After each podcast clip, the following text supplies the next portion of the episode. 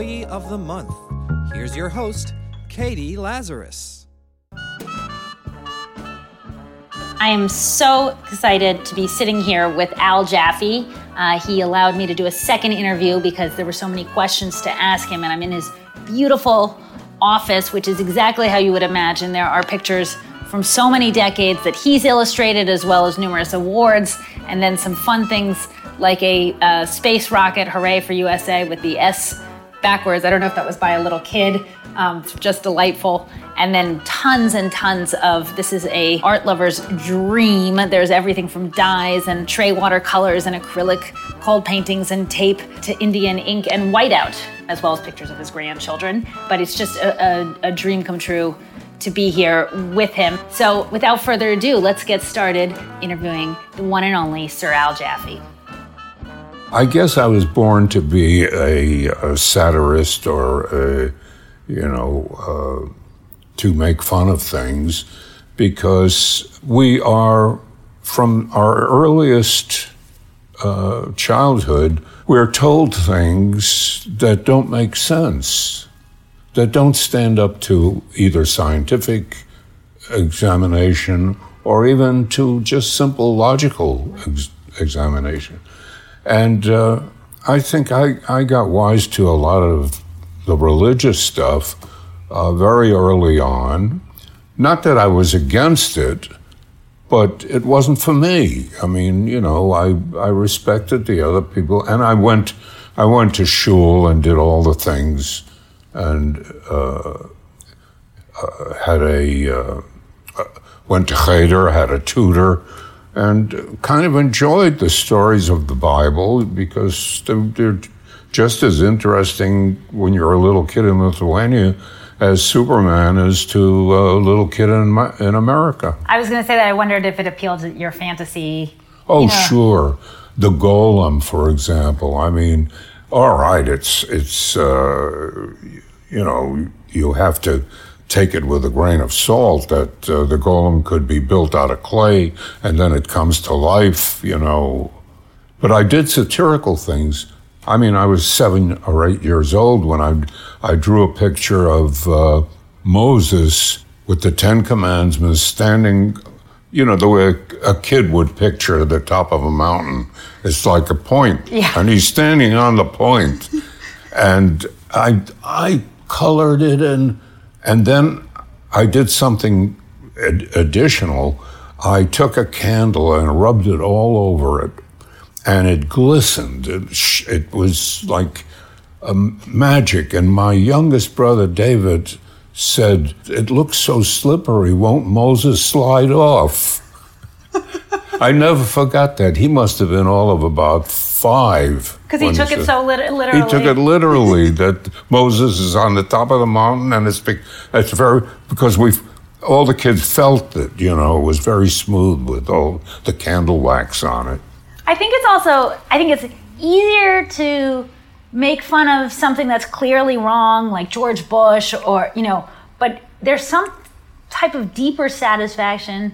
I think when you can gently mock something that you do care about, but also is full of hypocrisy. You know, it's something that you respect and also are, think is absurd. Well, every, everyone has uh, a different belief system. I can't accept anything that denies questioning. I think from the earliest time of my life, I would say, well, why is that? And how did that happen? How did certain how did a man live in a whale? Yeah. You how know. did he survive in a whale? Well, it's, it's good insulation. He he fed on ambergris. he but smelled good.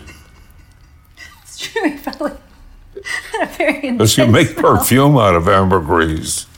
See, now I would not have known that. But that's what I what I was trying to say, which I didn't say well. But I guess what I was asking since I made it as a statement, I apologize. But when you're mocking things, do you tend to mock things you care about? I take issue with the word mock. Okay. We parody. We, uh, all of us doing, you know, parodies and satire. It's not to criticize, but to, I don't want to even use the word expose, because we're not exposing some great big secret. What we're doing is we are showing it to you, and uh, we're asking the question, you know, how can this be? Right. And It's you know, it's if cigarettes are so good for you the way they used to advertise them, uh, why aren't they distributed in hospitals and you know as medication? You know, I've I've lived long enough to have to remember advertisements for cigarettes as soothing to your throat because Wow. it contains latakia, which is a made-up word meaning totally meaningless, but implies there's some kind of medication that will soothe your throat. Uh, and cool cigarettes were mentholated. Yes. So all that was doing was covering up the harm that the smoke was doing. Well, in that sense, you are bringing attention to a serious issue, though. Yes, but uh, the way people who expose something bring attention to it, like a reporter for the New York Times would say a recent study showed that cool cigarettes, which contain menthol, are not soothing, they are harmful. The way we do it is we then take it a step further and give cool cigarettes to people who have hot breath, you know, or some other ridiculous. Uh, I mean, we take it to the ridiculous extreme. and then, you know, it, it makes fun of the product, and then it's up to the product to say, we can prove that you are wrong to the parodist and say, here is scientific evidence that it actually does soothe, but they can't do it. You know, we've we, we've trapped them. What are you working on right now? Besides trying to stay awake during this interview with me, Uh, well, due to due to my being boring, not not not due to anything else. I I'm I'm working on a fold-in, uh, which is I've slowed down a, a good deal. I, it takes me longer to do things now, so I don't do the uh, the quantity of material that I used to do, and um, and I got tired. but- Artistically, physically, yeah. physically, and artistically.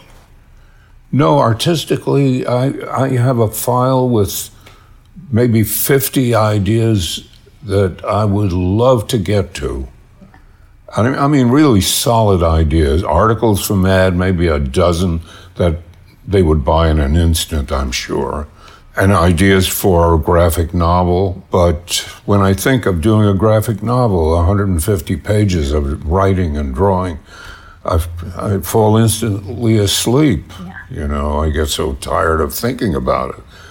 But every time I come across my uh, my idea file, I say, "Phew, I'd have to live 150 more years to get all this stuff done. Yeah. You Yeah. know, it's just too much. I, I wanted to um, ask though with the fold in, I know you say that you don't really know what it's going to look like until it comes out, but I just can't believe. Did you ever try when you were first making the fold in to see if it would work? Oh, I know it's going to work. How do you know if you don't test it? The the only thing that I have said is that I don't see it folded until it's printed because I mean I'll show it to you what I have. It's it's on a hard sheet of cardboard. I can't fold it. What I have been able to do in recent times uh, to check to see if it works is to go to uh, one of the copying places and I have a, a full size copy made, and then I slice it and bring the two parts together, and then I, I can see where I need to make corrections and stuff. I don't blindly go ahead and just do a fold in and hope it turns out. I do it very carefully on tracing paper. I do the the answer first on tracing paper, and then I slice it down the middle and spread the two pieces apart, and then I fill in the center part. So I know it will fold into what it's supposed to fold in to because it was once one picture. And now it's been separated and filled in. And you can you can figure out the specs in your head basically at this point. Yeah, I, uh, you know, you do anything long enough, you know, you learn to, you learn all the tricks, and uh, I still run into very, very difficult situations. Like what? Well, for example, on the one I'm working on right now, the colors, it has a face in it, and uh, you know, part of the face is is part of other things. Now, let's say, for example, I have to wind up. I'm not going to tell you what this is, but I have to wind up, let's say, with um, uh, with the face of a prominent politician. So half of his face is on the left side and half is on the right side. Now I'm filling in the center. And the center is like uh, a meadow with green, uh, green grass and cows and all of that. How am I going to get this green grass to come together into a flesh toned face? So that presents a, a, a problem, and I have to think of a tricky way to do it. In this case, the tricky way I have is that I have two floodlights on one on each side, and it hits the, the characters in the in the middle in such a way that the face color is there on the left and and on the right, and in the center is all kinds of different uh, misleading colors. So so it's it is very tricky, and it's almost impossible to describe because it's something that happens uh, in a visual context. But that's also exciting that it sounds like it doesn't get old for you. It doesn't feel stale. Oh no, no, I uh, I'm excited about it, and uh, I sometimes can't fall asleep because I've got this one. I've got 99 of the problems solved, and one is sticking out, and it's just not getting it. And I have awakened at two o'clock in the morning with the answer, and uh, it's of course it interrupts my sleep, and and I. I have a case of the big eye for a couple of hours after that, but uh, but I love it. I love to get. Well, we all love solving puzzles. Yeah. I mean, people do crossword puzzles all the time, and and they get very frustrated because there's a word that fits right in there, and I, I know that word, and I can't find. it. Well, I I I find solving this puzzle is very stimulating to me. Can we start back a while ago? I wanted to talk about the comics code. If you could explain what that was and if it affected your work at all. The Comics Code came about because a, um, a well known psychiatrist, Dr. Fredric Wertham, who was, uh, by all counts, politically, morally, and socially uh, a very decent person, but he, he reached or overreached a bit by deciding uh, there was a wave of juvenile delinquency during the 50s, during the early part of this century or mid century. And uh, he came up with the notion that violence and gore and stuff like that in comic books was causing juvenile delinquency. He was making he was making that tie. It sounds like it's similar to the HUAC hearings almost. There was also gratuitous uh, violence in comic books. Oh, sure, the hero vanquished the bad guys, but uh, in particular, uh, Bill Gaines came out with a line of extremely successful uh, horror magazines in which blood and gore were abundant. EC Comics was brought before the Kefauver Committee, and uh, Bill Gaines, the publisher, who was also the publisher of Mad, but Mad was a tiny little pebble in his uh, financial stable. Uh, it was all the horror stuff that was selling like crazy. Oh, the Vault of Horror and uh, so many things. So he was brought before this congressional committee. He came off very poorly. I know the backup story. Bill was basically a shy guy. He had inherited the comic book business from his father. He had wanted to be a high school science teacher, and that's what he studied for. But he inherited the business when his father died in an accident, and he decided, you know, it was a, a money making business, so he took it over. It was Max Ginsburg. uh, no, Max Gaines. He, originally it was Ginsburg, but uh, Max Gaines made He up. switched. a- his, I just want to clarify for listeners. He switched his name because it sounded too Jewish to, to Gaines from Ginsburg. Well, a lot of people were were switching their names that were too Jewish because the air was poisoned by the success of Hitler. Hitler took over a very civilized country like Germany, and uh, where a highly educated population of intellectuals and uh, creators like uh, creative people like Beethoven and Bach and great artists of, of all sorts and scientists.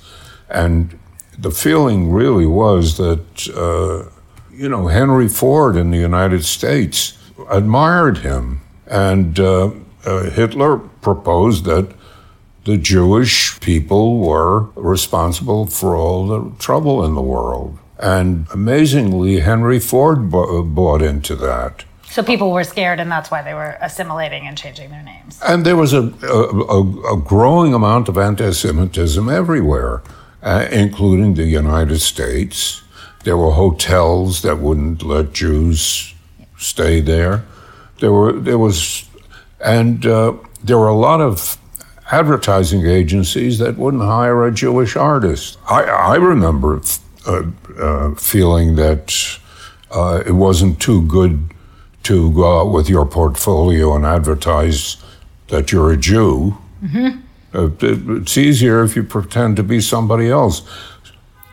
The comic book business was started by, uh, uh, not started by, but I would say populated mostly by Jewish creative people who all changed their names. Jack Kirby, one of the greatest talents in the business, was Jacob Katzenberg or something like that.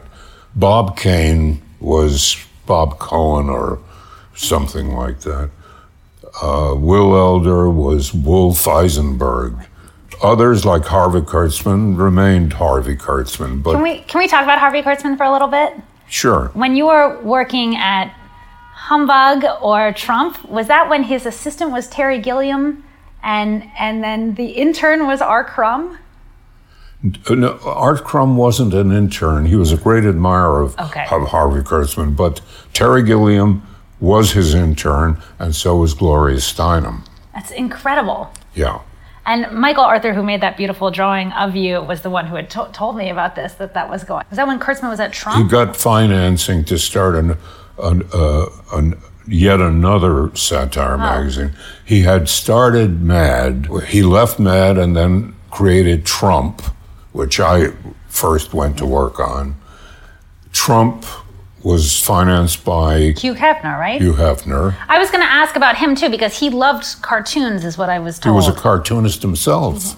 He wanted to be a cartoonist. He went to work for Esquire magazine, hoping to break in as a cartoonist in Esquire. Uh, so he was some kind of an uh, assistant to the editor or, or cartoon editor or something. I don't have the clear picture of it, but uh, I and I've seen his drawings. He Are they good?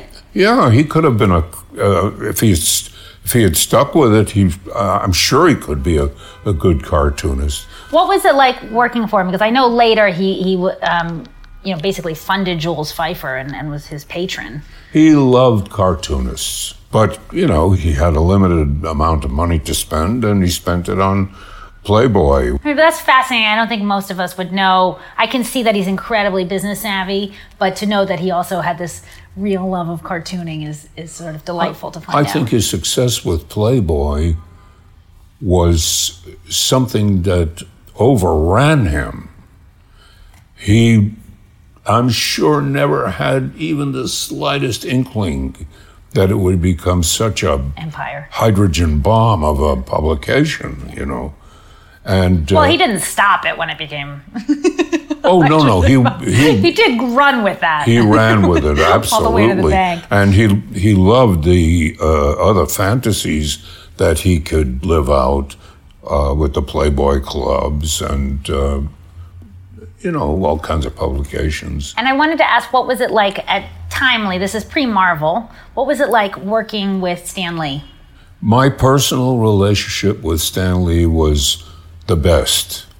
And Uh, he was 17 years old at the time. Stan Lee was 17, right? I think he was 19, 19. when, when I he, apologize. he a took over from um, Simon and Kirby. And I came in with my samples. I had the nerve to go there. To He, he took over for Jack Kirby. Timely Comics was basically Joe Simon and Jack Kirby. Joe Simon was the writer and Jack Kirby was the artist. And they created Captain America. And um, I, I'm not really a historian on uh, the other creations, but they certainly brought in uh, Submariner and uh, Human Torch and whatever else. Uh, they they apparently had a falling out with the publisher Martin Goodman, and Martin brought in Stan, who was his 19. wife's n- nephew. Oh, wow. Yeah. And Stan really wanted to be a novelist. He wanted to be a, a writer, but he took over and he ran it. I, I would just, I look back on it now, um, and we had a, a very good relationship because when I came to him, I think he was still uh, insecure. Uh, and he, he just threw a script at me and said, if you can do that, you can do more. And I came back with it and he loved it. So he then said, All right, you don't need another script. You write it, draw it, and bring it in. I said, Don't you want to see it uh, edited ahead, ahead of time? He said, No, I trust you. And that's the relationship we had for the rest of the time that I worked for him, which was well, he made me an associate editor, and I was still writing and drawing, but he never edited my work. Which you enjoyed, not not having that type of micromanagement. Well, I what I particularly liked was the trust that he had in me, and uh, because it's a very, very uh, unusual relationship. In- How old were you? Well, I was a year older Okay. than him. But you were very young. It's understandable that you would feel insecure about it. Yeah, well, I was breaking the fourth wall. For example, I, I wrote one of, I created Ziggy Pig and Silly Seal for him. Yes. And I was doing something called Squat Car Squad about two bumbling policemen. And a collector sent me copies, a whole book of copies. That, and I was rereading them the other day and I thought, wow, I was doing this when I was 20 years old, breaking the fourth wall. I mean, I have these two cops, and they get into all kinds of trouble chasing crooks. And I mean, it's the basis for every major Hollywood comedy, or not every, but certainly a lot of buddy, you know, buddy comedies. and at one point, Sar- the sergeant, Sar- Sergeant Rook, says to the other guy, "I'm not going to go out on this call. I'm sick and tired of dealing with crooks who beat us up and throw things at us and put us in danger. I'm I'm going to stop doing that." And then the panel folds over, and it's me, caricature of myself. I said, "You guys better get back to work right away, or Stan Lee." The editor is going to come here and throw you out on your ass, you know, words to that effect. And they, so they get to work. And I brought the editor in that way too. He he congratulated me for for taking care of these two guys. So th- that's uh, amazing for 1941. It's unbelievable. The uh, comic book industry was a very tightly controlled business where the publishers set all the rules and you could take it or leave it. What what was a living wage back then? You know, it's sort of I, I know what a living wage for a teacher is. What was sort of a, a good what what was an ideal good wage? I shouldn't say ideal, but what was a good wage? Well, there were very few people on salary outside of the editorial staff and production people. Uh, most most of the artists and writers were freelance, so it it was all dependent on rates. That's how I lived for about six or seven years. How did you know how to price your work? You you didn't price it. They paid. You know, it started out like twenty five dollars a page for art, and ten dollars a page for a script. So if you wrote a six page script, you made sixty bucks, and it, little by little there were incremental raises. it sounds like journalism though, where we used to get like a dollar a word or two dollars a word, and then now, of course, you're lucky if you get ten cents a word on the internet. But It's but then people, yeah, and then when people get really big, they can negotiate from Right. And I think that's probably what happened with Kirby and Simon and Kirby because they had better offers from other publishers because they were so successful. They probably went to Martin Goodman and said, meet those offers. I mean, it goes on in show business, it goes on in Hollywood. I was going to ask, you know, because Arnie Kogen, this delightful writer who who loves you, um, he was saying that it was faster to write the TV parodies and film parodies for Mad.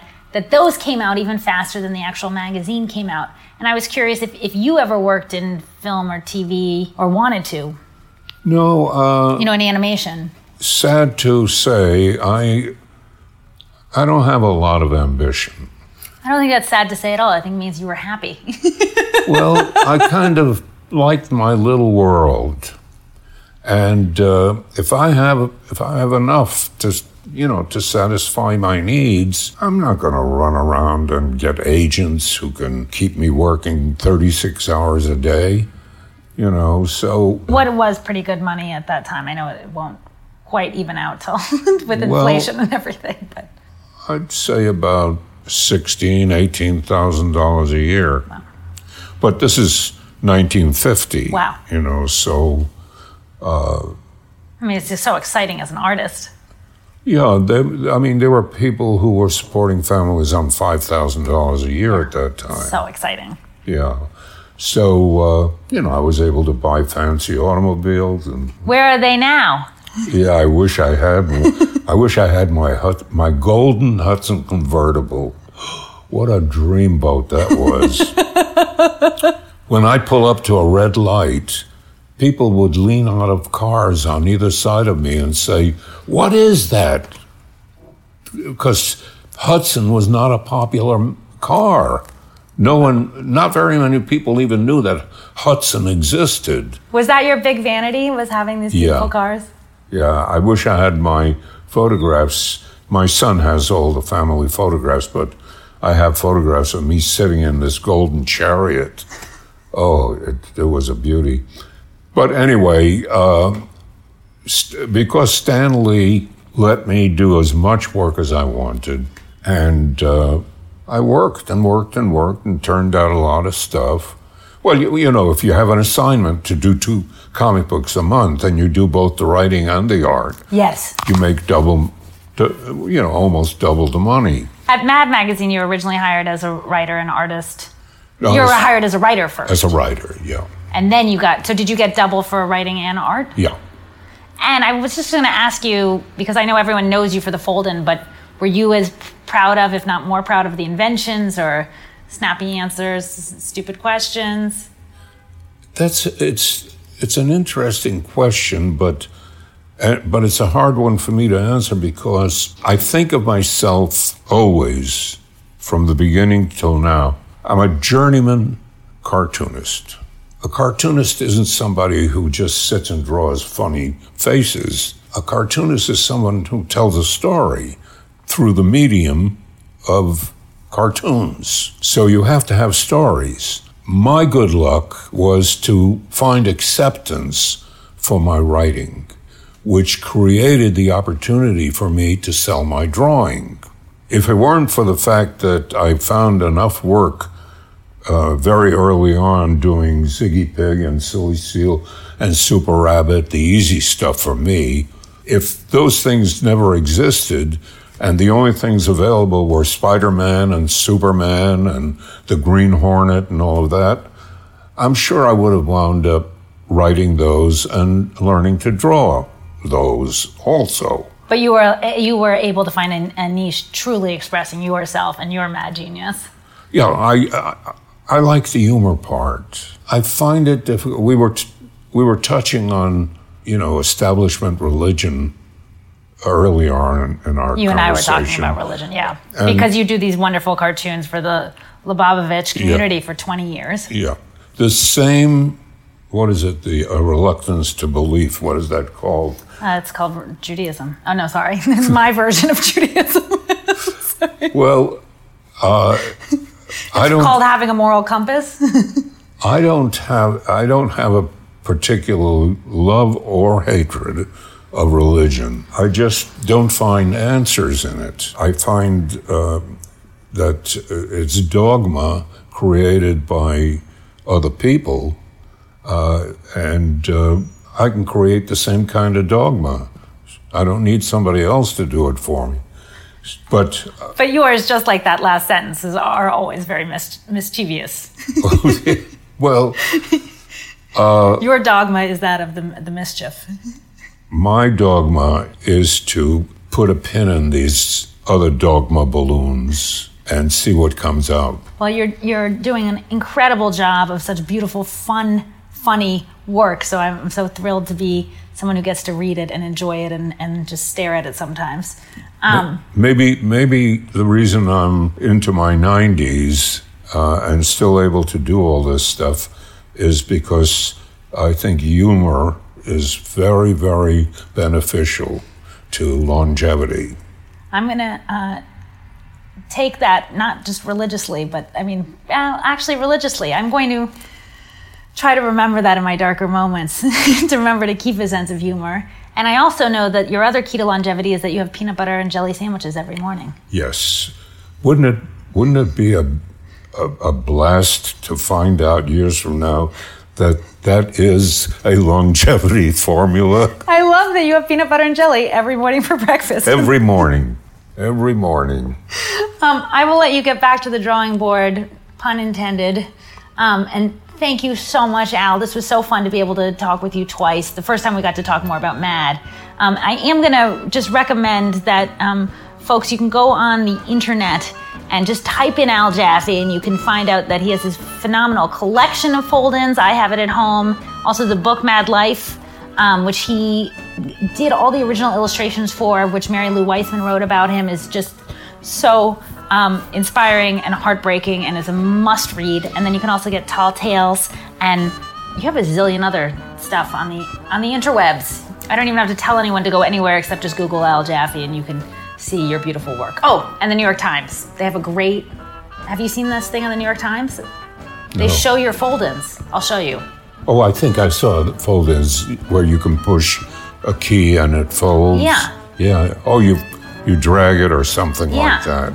Um, I want to thank Ian Mazoff for editing this together and thank all of you for listening. Please come to our next live show December 5th at Joe's Pub. And I want to thank you, Al Jaffee, for, for being an Employee of the Month twice.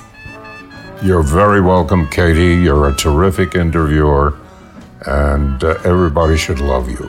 Thank you. I'm gonna I'm gonna get that as a business card.